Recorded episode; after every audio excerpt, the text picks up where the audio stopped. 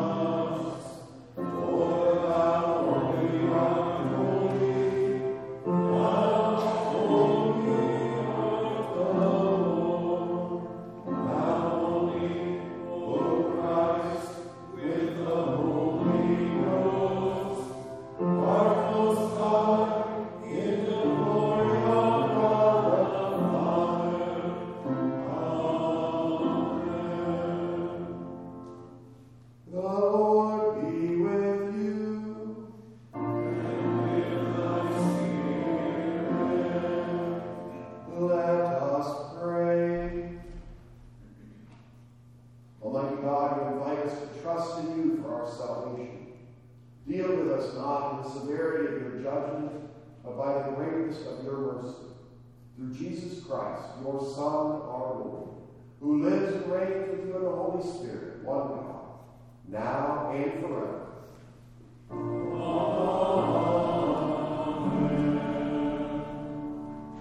Be seated for the reading of our lessons from God's holy word.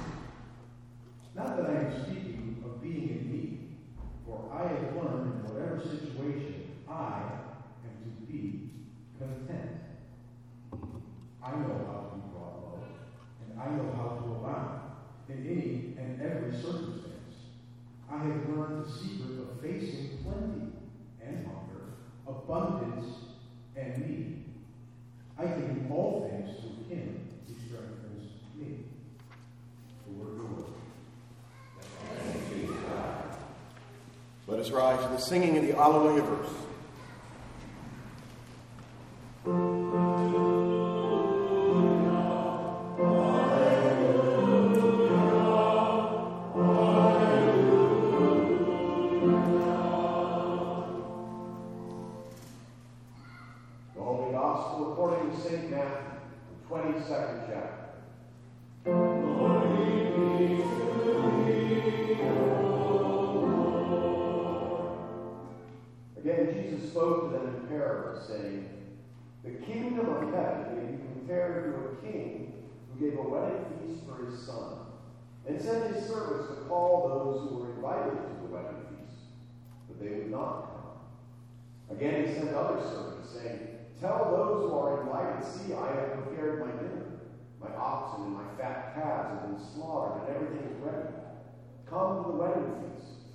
But they paid no attention and went off, one to his farm, another to his business, while the rest seized his servants, treated them shamefully, and killed them.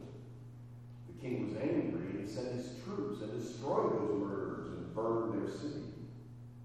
Then he said to his servants, The wedding feast is ready, but those invited were not worthy.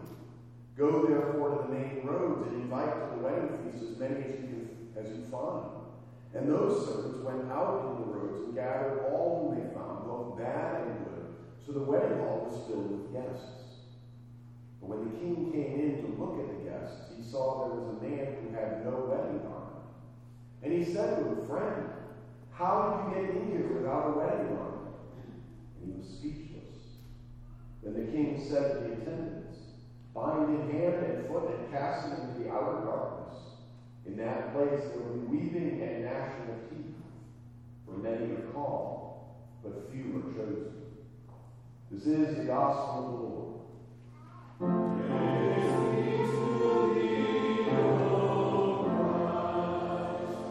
This time the day we can be seated. We invite youngsters, the congregation,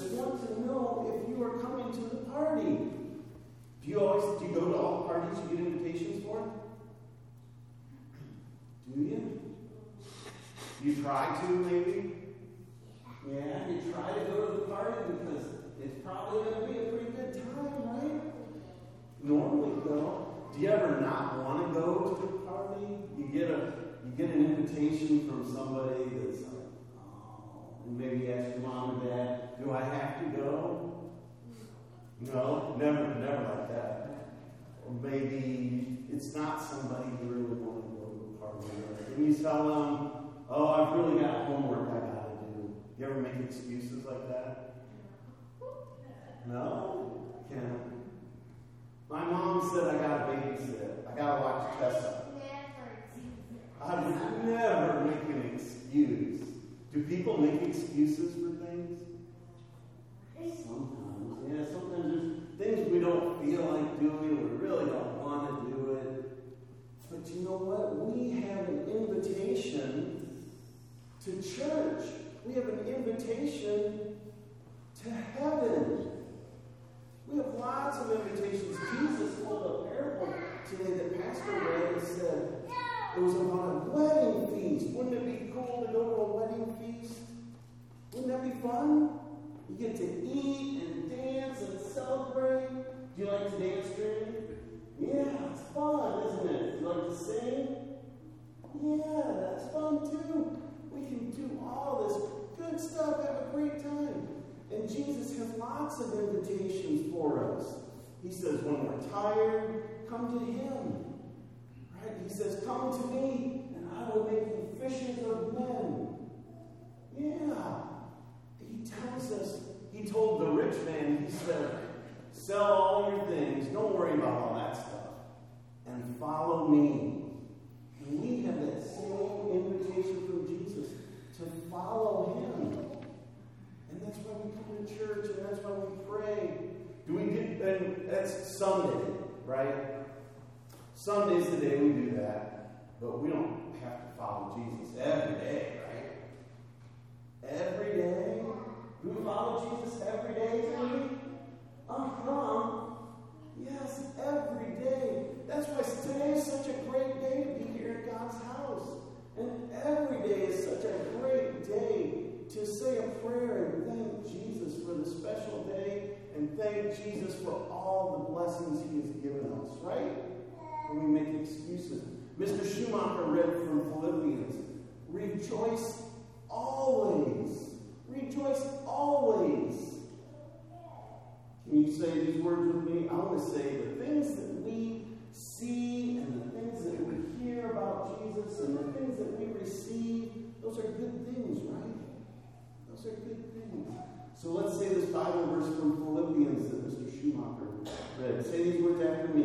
What you have learned and received and heard and seen in me, practice these things, and the God of peace will be with you. Jesus is with us all the time. We go through hard times, and we have to be satisfied with that, right? It's okay that we're sad here sometimes. Sometimes we lose things and we miss things, but Jesus is with us all the time. Let's say this verse again. What you have learned what you have learned. and received and heard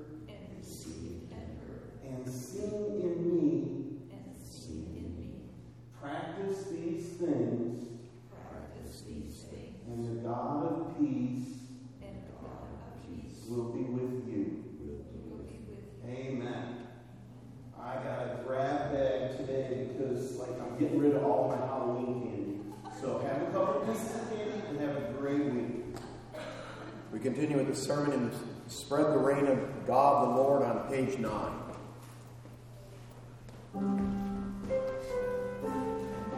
Everywhere it's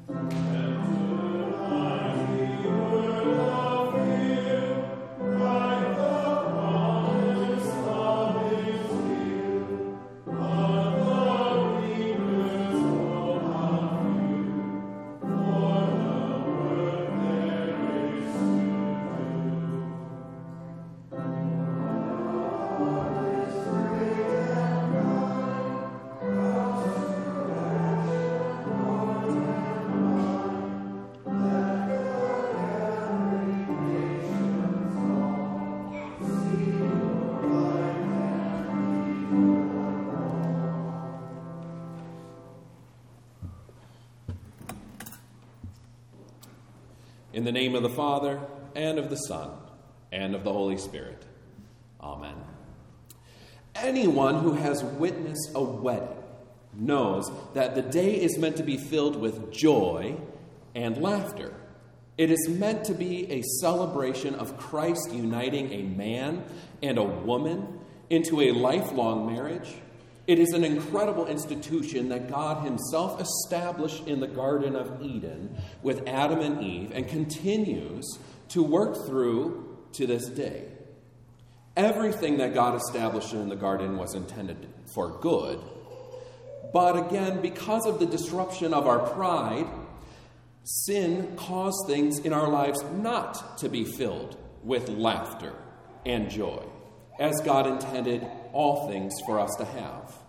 Instead, we experience something not as inviting wedding crashers. I'm not as familiar with the wedding stories you all have, though I have heard a few of them in my short time at Emmanuel. But in every wedding celebration, there is always some kind of a hiccup snowstorms, rainstorms, tornadoes. The flowers were not delivered until after the ceremony. Someone forgot the cake. The pastor got sick. The bride or the groom were injured. Someone's friend partied too hard the night before and had to spend the night in the hospital. A bridesmaid forgot her dress. The mother in law, for some odd reason, decided to wear white. The marriage certificate wasn't ordered in time, and the list is never ending. But even after the wedding is done, there are many other marriage crashers that Satan loves to send in order to break what God intended for good lying, cheating, laziness, financial struggle, or maybe even financial greed, heartache, depression, pride, death of a child. And ultimately, if your marriage survives all of that, Satan still wins by the death of a spouse. He is the ultimate wedding crasher. In our gospel reading today, we learn about a bridegroom that would never allow his marriage to fail. He protected his wedding day at all costs so that there would be no disruption and there would be no wedding crashers. First, the bridegroom who is in this parable is Jesus, invites guests to his wedding, his everlasting feast in his kingdom. These guests, Jesus implies in the parable, are the Jews. He sent his disciples out to preach the gospel of repentance while he worked miracles in all of Israel and taught with the authority to forgive sins, showing that he is God, the promised Messiah. And even though he did all of these signs and invited the Pharisees, chief priests, and elders to follow along with him and join the wedding march, they chose to be party poopers. They were envious that Jesus, who they thought was a mere man born in Bethlehem and raised by his earthly carpenter father Joseph, was gaining all the attraction to himself. They thought that Jesus was the one crashing their party, not the other way around. But even though they were always ignoring the invitation to follow him, Jesus still taught. Jesus still worked miracles and sent out his disciples to others to invite them to follow him. The second thing that the bridegroom did in the parable, which may seem a little over the top at first, is that in his anger, he sent out troops to go out and destroy those who denied his invitation and those who murdered his messengers. That sounds like a rather scary bridegroom. It seems odd at first that Jesus, who teaches earlier in Matthew, blessed are the peacemakers, is teaching here that the bridegroom is storming through the town in rampage, destroying those who ignored his invitation. It seems as though killing would be counterintuitive because that would scare away guests or cause less people to come to the wedding.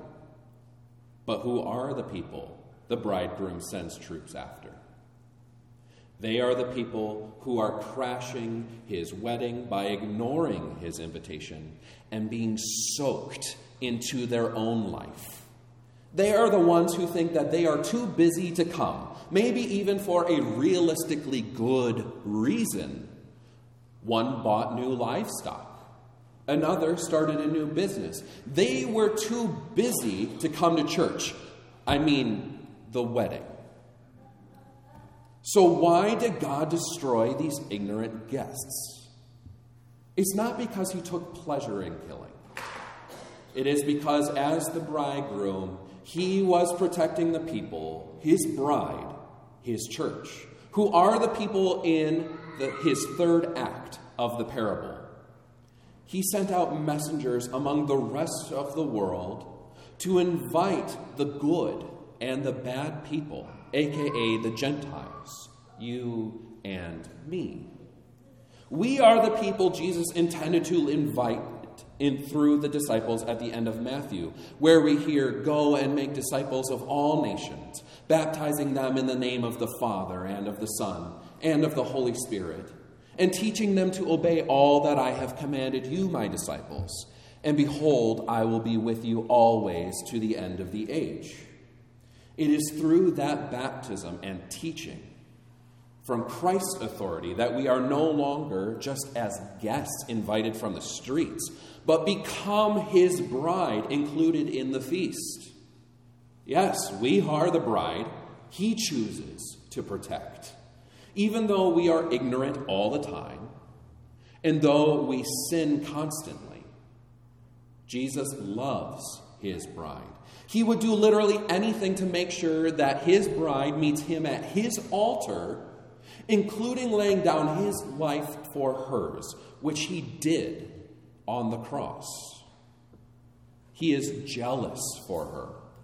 He cannot allow room for any other God into his marriage because he is the one and only that provides for all of her needs.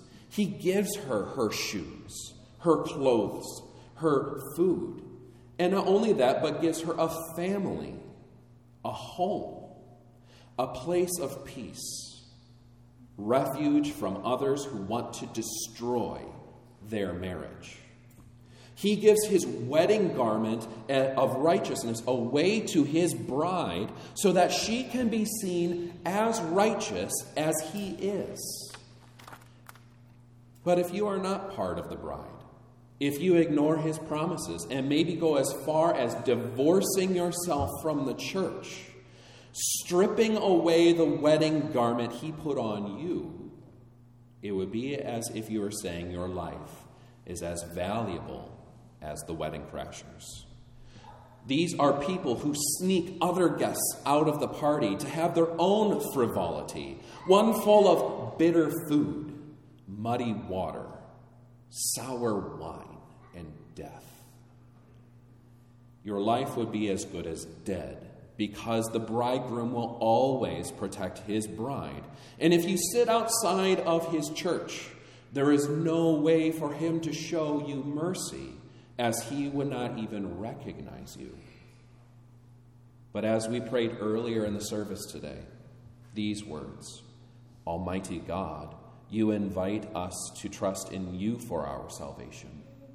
Deal with us not in the severity of your judgment, but in the greatness of your mercy.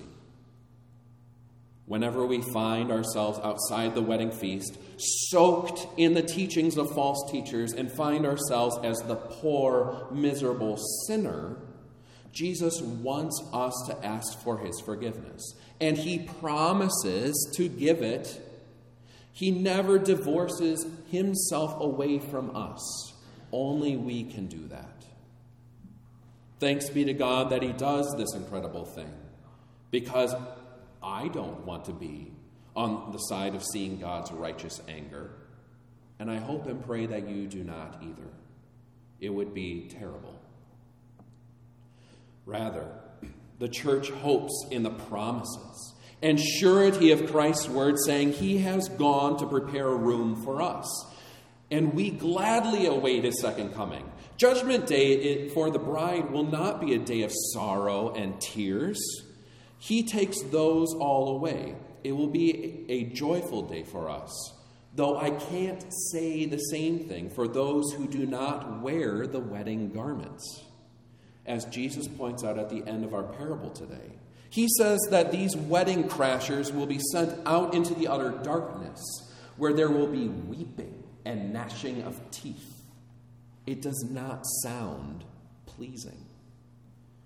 We do await the day when our Lord will come back to take us into the heavenly wedding feast. But until then, we as the church remain faithful to our wedding vows.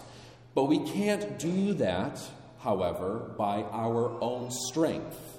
Christ sends us his Holy Spirit so that we can engage in creedal faith together. We are to be united as the church through word and through sacrament. If the Christian religion were a man made thing, it would have faded years ago. But God keeps sending His Holy Spirit to revive the church, to strengthen marriages with children, and to have hands to tend the needy, the lonely, and the oppressed. He calls men into the ministry so that others in the streets can hear the gospel, that they are no longer needing to live under the anger of the bridegroom, but live in his good graces of mercy. In our liturgical practices, you can see places where we preach that we wear permanent righteousness of Christ. For example, many baptisms include the participant wearing a white robe or receiving a white garment to show that they have been clothed in the garments of Christ the crucified. Many catechumens on Confirmation Day wear white robes to show that they are still living in their baptismal garment, and they are about to confess before all the congregation that they are in unity with the church. A pastor wears a white robe, showing that his words are not from his own authority, but from the authority received from the bridegroom himself. And it is only in that word that the church can find unity and salvation. At a funeral, the body is covered with a white cloth, a pall, that shows that this person, now deceased, is a baptized member of the church awaiting the resurrection. And some of you may have thought, Vicar, you forgot one. What about the bride who wears a white wedding dress on her wedding day? Many traditions revolve around this example, but for the sake of today, it is important to remember one thing. The bride does not dress herself in her own white dress. It is Christ who suffered and died for his wife, who gives her own his unstained, perfect life he possesses and clothes her in it. We are the recipients of God's great mercy. We are the bride that needs forgiveness every day. That is, every day until we see Him face to face at the wedding feast that has no end. Amen. Now may the peace of God fill your hearts with all joy and believing until we are together with the bridegroom in heaven forever. Amen. We rise to confess our faith in the words of the Nicene Creed.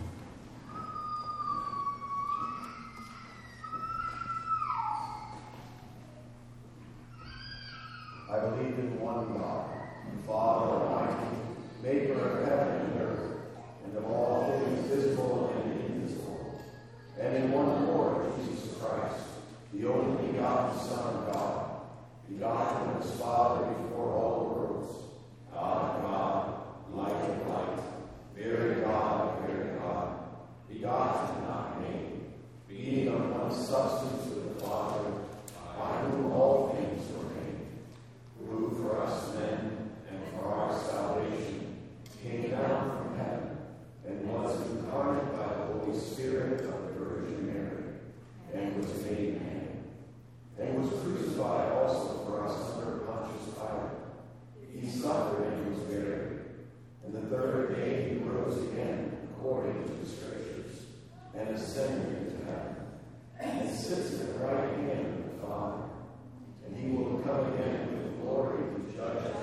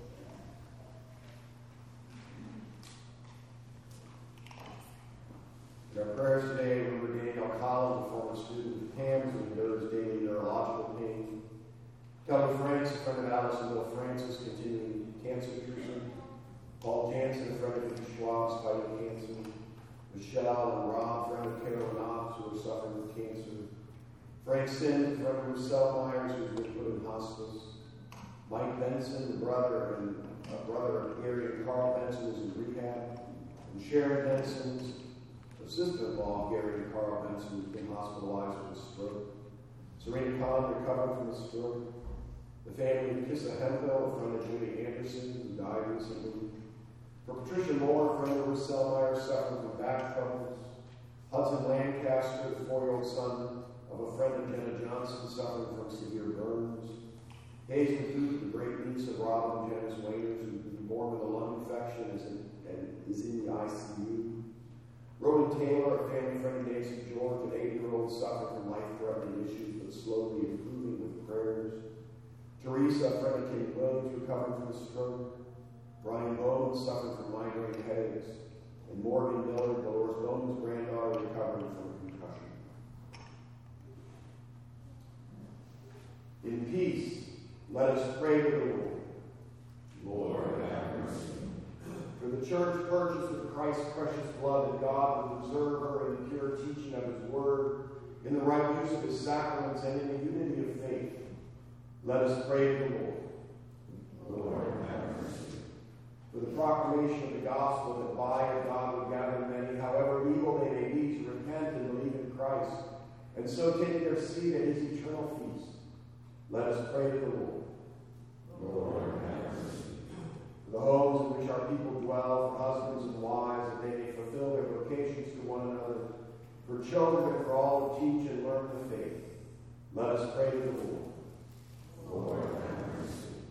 For the peace that passes understanding and constant readiness for the coming of Christ, that under the fleeting powers of this world we may live in continual godliness for his sake. Let us pray to the Lord. Lord. For Danielle, Kelly, Paul, Michelle, Rob, Frank, Mike, Sharon, Serena, Kisses family, Patricia, Hudson, Hazel, Rowan, Teresa, Brian, Morgan, and all who weep here, that the Lord of hosts, who at last will wipe away all tears, would comfort them as they await full restoration in his heavenly banquet. Let us pray to the Lord. The Lord. For all who commune this day that in the midst of a world that refuses Christ's gracious invitation, the church may remain unstained by the world and not fail to partake of his holy supper worthily. Clothed in his baptismal grace, let us pray to the Lord. Lord. Heavenly King, give us such joy in pursuing what is true, just, pure, and worthy of praise, that spurning the temptations of this world, we would suffer no anxiety. Let our trust be placed fully in Christ, and let our hope rest in the life of the world to come. Through the same Jesus Christ, your Son, our Lord, who lives and reigns with you in the Holy Spirit, one God, now and forever.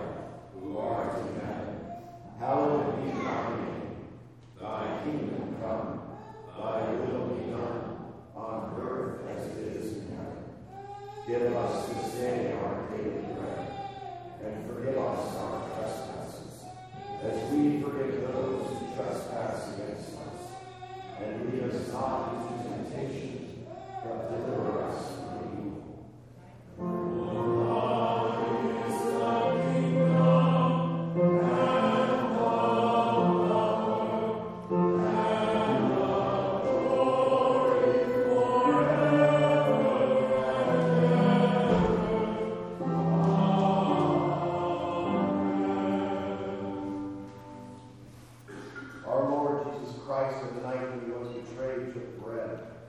And when he had given thanks, he broke it and gave it to the disciples and said, Take. This is my body, which is given for you. This do in remembrance of me.